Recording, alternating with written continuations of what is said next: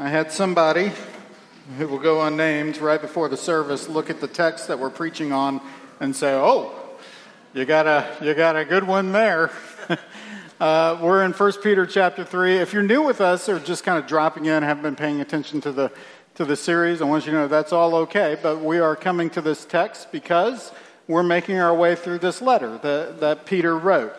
And so, as we get into it, I think it's important to just discuss with you a little bit like how did Peter set, uh, set the board a little bit for us to receive this wisdom that he gives us as he's talking about husbands and wives? Um, he, uh, he begins by calling us uh, elect exiles of the dispersion. He is calling us the new Israel, God's people scattered throughout the world. It's this fundamental reality of who we are that we're living in a foreign world that we may or may not understand, that may or may not understand us, but we are God's royal priesthood. Priests were the people that stood in the gap between God and man and worked to pull those two closer together. And so, even though we're this people living in exile in the world, we live with hope for the redemption of the world. And so, what that means is that all of our work, all of our relationships, including our marriages, all of our conduct in the world, is supposed to serve those around us by helping them see Jesus. That is who we are. And last week we talked about how we help people see Jesus in our relationships with our earthly authorities. And today we're talking about how we help people see Jesus in our marriage relationships. And I, I feel the need to uh, just point one other thing out as we get into this, and that's just to acknowledge the, the variety of experiences we have as we come to this text, just in this room alone. I mean, some of us are hearing this text after years, decades even, of marriage. And some of us are relatively young in our marriage. Uh, we have people here that aren't married and would very much like to be. Uh, we have people in here that aren't married and are totally okay with that. Uh, we all come, we all, some of us are children that are looking at our parents' marriage and we're learning from it. We all come to this topic from a variety of different places, uh, but we do look at it with a lot of interest. And uh, I mention all that because it can be tempting to look at these seven verses and, uh, and think of it like it's one of those Christian marriage manuals that we come across, you know. That's not what this is. This is not a Christian marriage manual. If it, if it were, it would be a lot longer than seven verses and it would answer a lot more of our questions. But remember what Peter writes here in this letter, he is writing a pilgrim manual.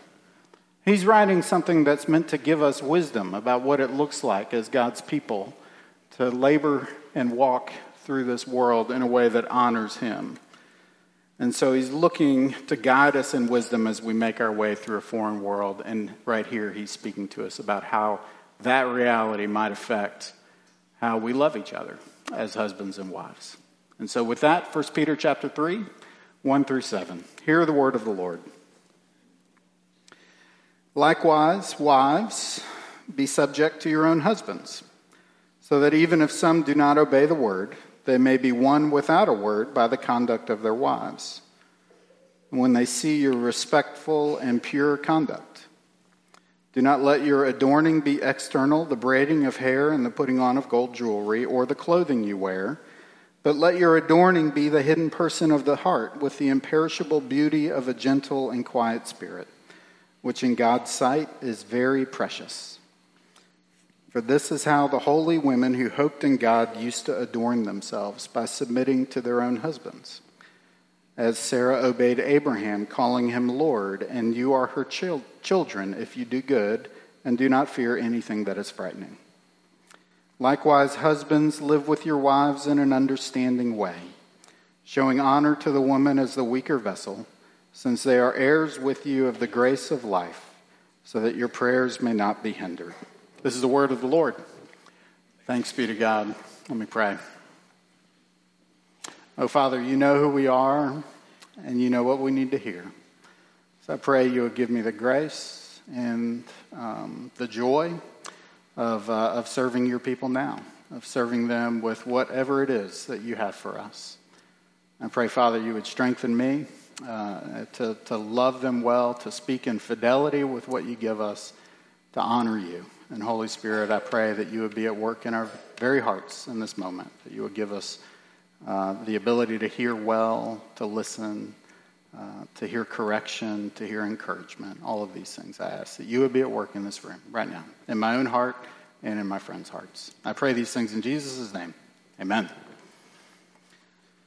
So, if you were a citizen in the Greco Roman world in the first century, that would be the original audience that received this letter, and you were a member of a household, you would have grown up uh, learning that you lived according to a code. And you would have taken this code very, very seriously. Both Greek philosophy and Roman custom paid a lot of attention to this and even popularized the use of household codes. And uh, those codes were used to kind of set the expectation for what the ideal marriage, the ideal household, and the ideal marriage uh, would look like. And over, so over the past week, I looked at some of these codes. Uh, I just kind of dove in to take a look, and I learned a couple of things. The first thing I learned is that the Greeks have the best names, like just awesome names, like Xenophon and Philo and, uh, and Plutarch, Aristotle, another one of those great names. But these were all Greek moralists and philosophers that wrote a lot about this. And the other thing I learned is that there was, like, there are some differences between, you know, who was writing, but there was kind of a, a widespread agreement for the most part on what the ideal marriage might look like. And uh, so here's an example. This one's from Plutarch. Let me read this to you. Plutarch says that control ought to be exercised by the men over the women, not as, owner, not as the owner has control over a piece of property, but as the soul controls the body, by entering into her feelings and being knit to her through goodwill.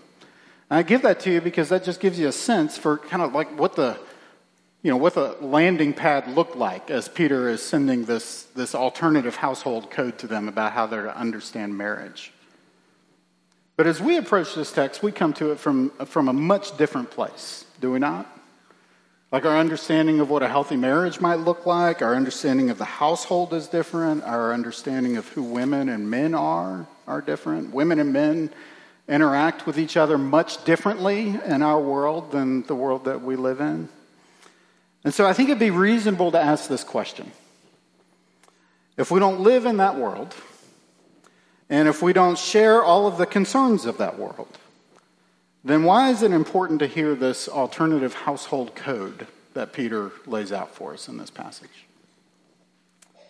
Like the concepts of male headship and submissive wives can feel like they belong in a completely different era? Well, here's my short answer to what I think is actually a very complex question. The quality of our relationships are one of the most important ways that we show Jesus to the world. Our friendships with each other, how we work together, and yes, what our marriages look like all portray an image of Jesus to the world around us. They do. And each of the responsibilities that Peter outlines for us are itself a demonstration for us about who Jesus is. And so not, not only, I mean, not only is this God's word that's given to us, but when we become a husband or when we become a wife, we're adopting another responsibility that's given to us about how we show Jesus to the world. And that's really the way I want to go about looking at this text is how do we see, uh, or how do we see Jesus in the role of the husband as Peter lays it out, and the role of the wife as Peter lays it out for us? How do we see Jesus in these different places? Okay, I'm going to start with the husband, and then I'm going to talk about the wife. Okay? First, when Peter talks to husbands, this is in verse 7. Uh, I'm looking at verse 7 here. When Peter talks to husbands, he's paying really special attention to how husbands treat their wives. Uh, he tells us we should treat them with understanding, as those worthy of honor, and as co heirs in grace. Understanding, worthy of honor, co heirs in grace. Uh, the first call is the hus- to, of the husband is the one of understanding. He begins by telling us to live with your wives in an understanding way. And so, what he's talking about is what we see when we look at our wives. uh, we're to come to them with a desire to understand them. That might be a good way of kind of understanding that phrase. And this means paying special attention to who they are. This means coming, coming to understand just how God wired them in a unique way and understanding the way they tick, understanding the way that they think and the way that they perceive the world or whatever challenge it is that you're facing together. Uh, our primary concern as husbands uh, is not to come to our wives and convince them of whatever we're thinking, okay? Our job, our job is to come to them in an understanding way, looking to understand whatever it is that is on their mind or how they're thinking or feeling. We're to understand them. And we're to understand them as those worthy of honor as the weaker vessel. Now, some of you, I heard an audible gasp when I, uh, when I read that phrase. What in the world does that mean? Uh, weaker vessel. Uh, let me say what it doesn't mean. Weaker vessel does not mean weak minded. Uh, it doesn't mean less gifted. It doesn't mean less intelligent. It doesn't mean less courageous or weak willed. Scholars differ on uh, what that phrase actually means, but they generally agree it doesn't mean any of those things. Um, some believe this is a reference to physical strength, and I think there's an argument to be made there, but, uh, but I'll tell you, I can't chase that one down. I don't want to go too far with that because, as someone who has had the flu at the very same time as my wife, then I think that there are like remarkable differences in how we both uh, stewarded that gift of the flu at the same time. Uh, when I had the flu, I was incapacitated completely. Like you found me in one of two places. You found me either in the bed or on the couch, and always with my laptop because Netflix is not going to watch itself, right? And, and if you came up to talk to me, then I'm complaining and misery and self pity, and I'm incapable of anything. And uh, when Shonda was sick, I'm not sure what changed. Like, I could tell she was sick, but like everything is still, like she's still moving around. And I'm like, why don't you, why don't you just lay down for a while? And she says, the laundry is not going to do itself. I mean, that's, that's the way that she understood it. Weaker Weaker, uh, weaker status in society might actually be a better way of understanding this phrase. Weaker status in society. Um, and that would certainly square with what we know about the lives and the challenges that women face, particularly in, in antiquity. Uh, and if that's the case, then I think what we're hearing here is that no matter how the world understands women in general, no matter how the world understands women in general, or our wives in particular, we're to understand them as one who is worthy of our deepest honor as husbands to our wives. That whatever strength we might have is to be used in the service of her honor. And this is because women are no less than men in God's eyes. Peter says that they are heirs with you of the grace of life, that men and women are co heirs of the privileges of the gospel. So even if, if we're given different roles, we have the same status in God's eyes. Both are made in the image of God and both share equally in the gifts that God gives. Now, if all this is true, then I think this tells us that as Christian husbands, we're to approach our wives with just a great deal of humility.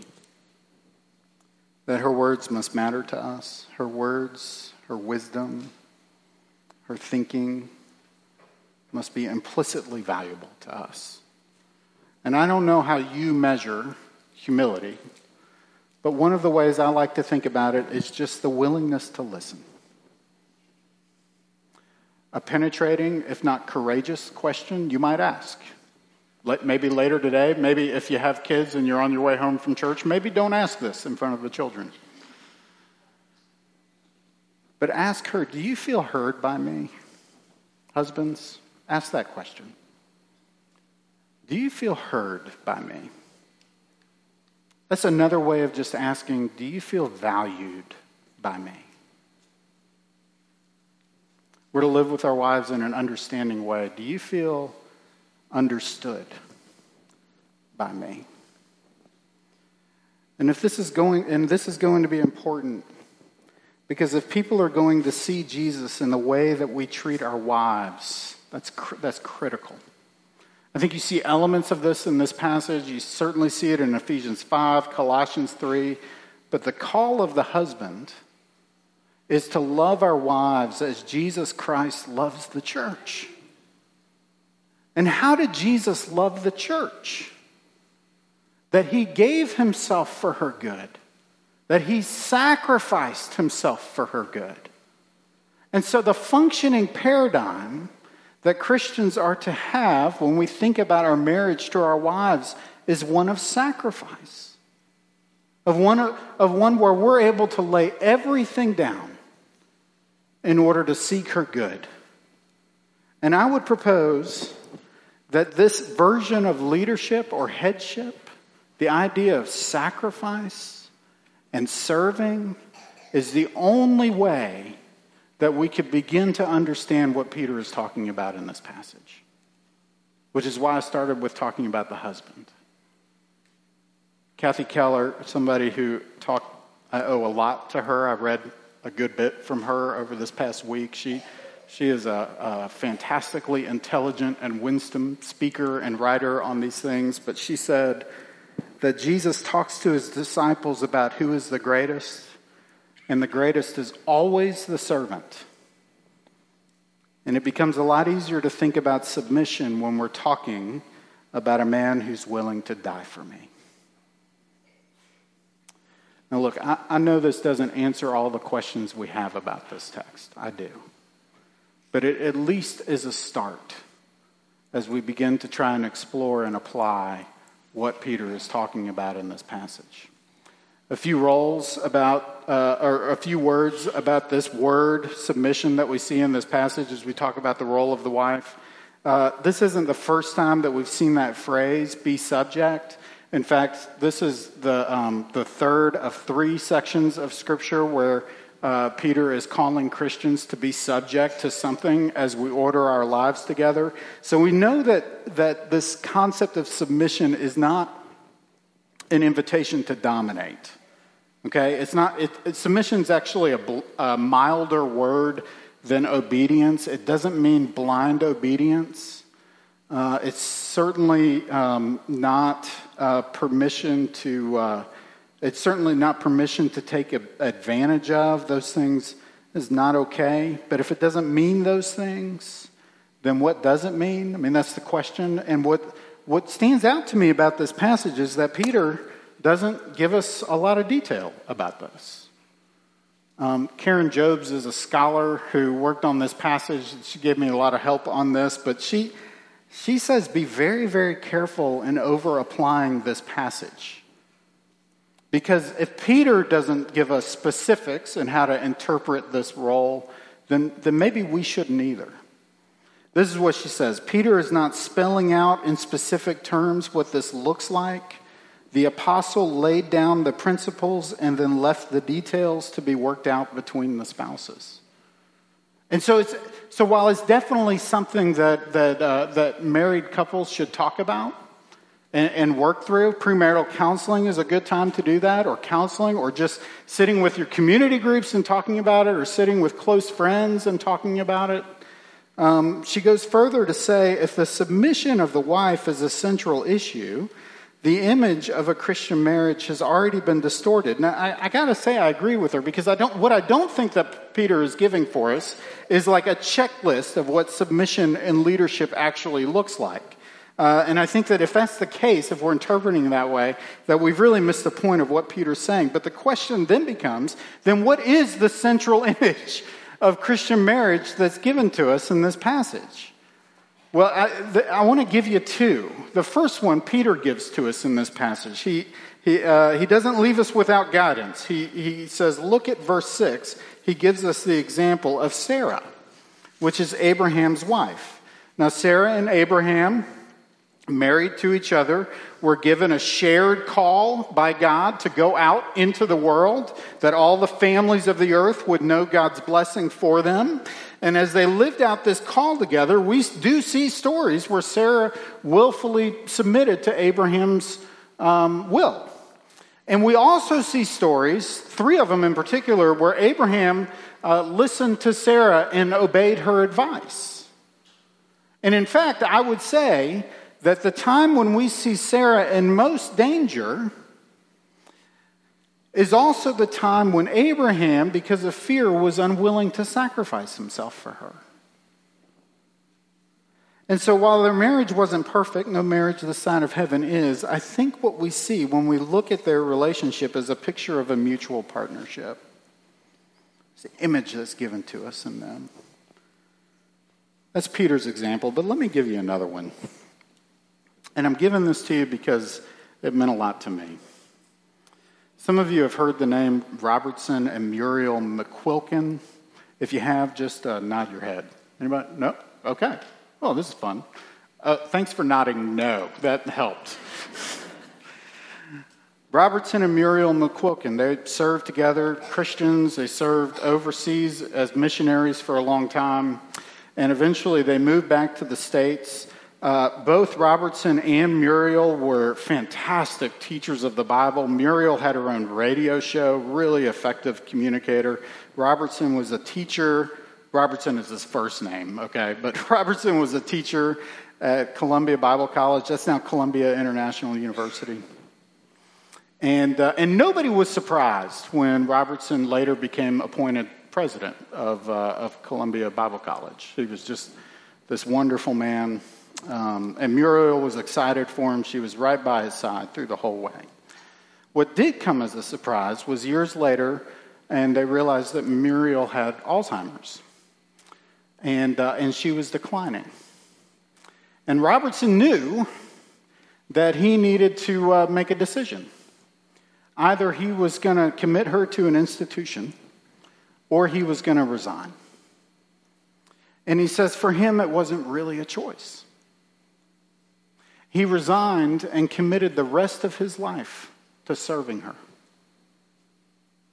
And the most moving thing, there, you can read all about this if you want to look it up, but the most moving thing is listening to his resignation speech. He said that I vowed in sickness and in health till death do us part. But that's not all. He said, It's only fair that I go. Muriel, his voice began to crack. And he said, Muriel has served me for 40 years to make this life possible. And if I could serve her for 40 years more, I would still be in her debt. So I think one of the most life giving, healthy examples of what Christian marriage looks like is one where we're just yearning to outserve each other, where their good is so much more important to us than our own And so, whatever we think about in terms of leadership and submission, and I do, would say that those are, those are principles that God gives us to work out together as Christian husbands and wives. We're to think about them in the terms of what it looks like to outserve each other. So, husbands, what is it going to look like to outserve your wife? And, and wives, what is it going to look like to outserve your husband? That's Christian marriage. But what about when you have a Christian woman who's married to a non Christian husband? That is certainly in view in this text. It was well known in the early church that many uh, Christian women were quicker to see the truth of the gospel than men were. I know, shocker. But it led to all kinds of questions, right? Like, should I remain married to this non Christian man, or what should this what should this marriage look like? That's certainly what Peter is looking at when he says, No, you should remain with them so that they, your husband, might be won without a word by the conduct of your wives. He's saying that your character around them is the most persuasive thing when it comes to your husband. And, and he's still talking about this when he goes on to talking when he goes on to begin talking about personal beauty. He says, "Let your adorning be the hidden person of the heart with the imperishable beauty of a gentle and quiet spirit. Now, look, that, that is not to say that we shouldn't be longing to be beautiful or taking care of ourselves in our way. But Peter's culture, just like ours, was obsessed with the idea of personal beauty. And this is anecdotal, but I'll tell you that shortly before we, uh, as a family, we moved down to Birmingham, two women who are friends of mine pulled me aside. They grew up in Birmingham, they love this city. But they said, when you go down there, you need to protect your wife. I was like, what are you talking about? And they said, the pressure we feel every day to go outside and look perfect can be almost overwhelming. What Peter is talking about is that your inner beauty, your character, which is precious in God's eyes, is powerful to persuade those who don't believe of who Jesus is. And that is the story, that is a story, there's a story of that we actually see in Augustine's Confessions. Augustine, one of his most wonderful works is the Confessions, and he puts a story in there about his mother. Her name was Monica. Monica was married to uh, his father, who was not a Christian. And listen to how Augustine describes his mother's beauty in this passage. This is late fourth century, okay? He says, She served her husband and did all she could to win him for you, speaking to him of you by her conduct, by which you, you made her beautiful. And finally, when her husband was at the end of his earthly span, she gained him for you. She gained, she gained him for you. What persuaded this man? The hidden person of the heart, which was already precious in God's eyes, became precious in her husband's eyes. That word precious is the same word that Peter uses in chapter 2 to describe Jesus. Jesus was the one who is gentle and lowly in heart Isaiah 53 tells us that Jesus had no form or majesty or beauty that we should desire him, but he was precious in God's eyes. And I want you to hear you are too. Precious in God's eyes. Because external adornment matters so much less than internal adornment. And God is giving us the internal adornment of His love when we come to Him. Because you know what image that God uses the most in the Bible to describe our relationship with Jesus? Is one of a marriage. And one of the most beautiful pictures that we see of this is found right there in Revelation 21. The marriage supper of the Lamb is the picture that we have to describe that joyful moment when heaven and earth are moving together, and what we know by faith, we will see by sight. When the new Israel, these elect exiles, will be with Jesus again, the passage tells us that we come as a bride adorned for her husband. And so, even as we are all growing older and the beauty of our youth fades away, in God's eyes, you are actually becoming more beautiful as He builds you in faith and in love for Him. You know, one of the most wonderful ways that Shonda teaches me the gospel. She has seen me at my worst in ways you might not be able to fathom. I could give you stories, but I don't want to. You're free to ask. I may tell you, I may not. And yet she is still willing to draw near to me that she's teaching me the love of God through the gospel is actually real embodied just in our relationship. Because what is marriage if not this, these two people who are knowing each other as much as they possibly could know each other and yet still drawing near to each other in love? And if that's not a picture of the gospel, I don't know what is. That is exactly what God says to us in Jesus that in Jesus we are both fully known and fully loved. And if I were to stop there, that would be enough. But also, you know, one of the most exciting things about growing old together as husbands and wives is, is when we're able to look at each other and talk about the ways we see God at work in each other's hearts over time. that we have this unique perspective we're able to give to each other. We knew who each other were 10 years ago, we know who each other are now.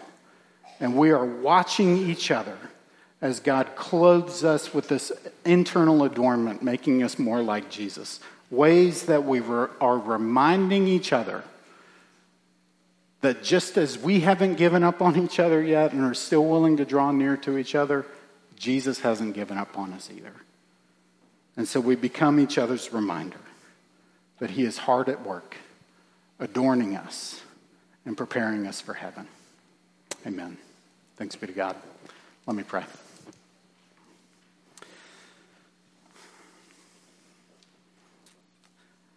Oh Lord, thank you for these words that you give us. I pray that you would help us as we think through these things, as we seek to follow them. Pray that more and more you would show us what it looks like to be your people, and that you would shape our desires to want what you want, to love what you love, to hate what you hate. Give us this grace for each other, I pray. In Jesus' name, amen.